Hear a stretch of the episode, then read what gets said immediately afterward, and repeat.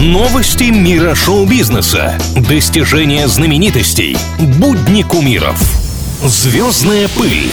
На правильном радио. Всем привет, давайте разберемся, чем живет мир богатых и знаменитых.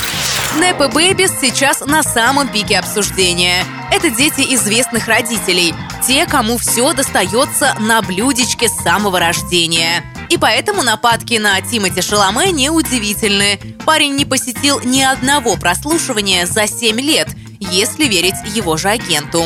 Дядя 27-летнего актера – режиссер Родман Флендер, в то время как его дедушкой по материнской линии был писатель и сценарист Харальд Флендер – а мама Тимати – Николь Флендер, актриса, известная своими ролями в фильмах «Наблюдатель за птицами» и «В огне страсти». Фанаты негодуют, а Тимати отмалчивается. Кайли Дженнер и Трэвис Скотт расстались. Опять. Это случилось во второй раз и уже после рождения второго ребенка. Говорят, даже новогодние каникулы они провели раздельно.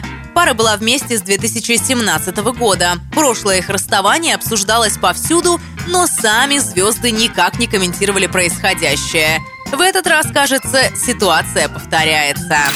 Что еще происходит в жизни самых-самых, узнаю уже скоро. Меня зовут Алина Миллер, и это самые звездные новости на сегодня. Звездная пыль на правильном радио.